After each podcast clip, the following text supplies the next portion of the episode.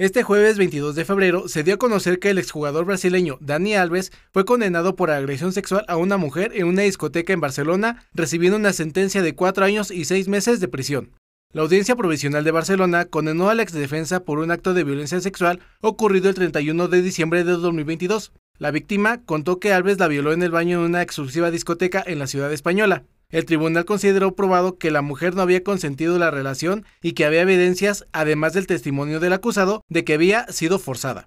Además, Alves deberá pagar una indemnización de 162 mil dólares a la víctima y no podrá acercarse ni ponerse en contacto con ella por ningún medio durante nueve años. La abogada de Alves declaró que se apelará el fallo de los jueces. De esta manera queda empañado el legado de Alves como uno de los futbolistas más laureados del mundo. El lateral ganó títulos importantes con varios clubes de élite como el Barcelona, Juventus y Paris Saint-Germain, además de conquistar la Copa América en dos ocasiones y el oro olímpico a los 38 años con la selección de Brasil.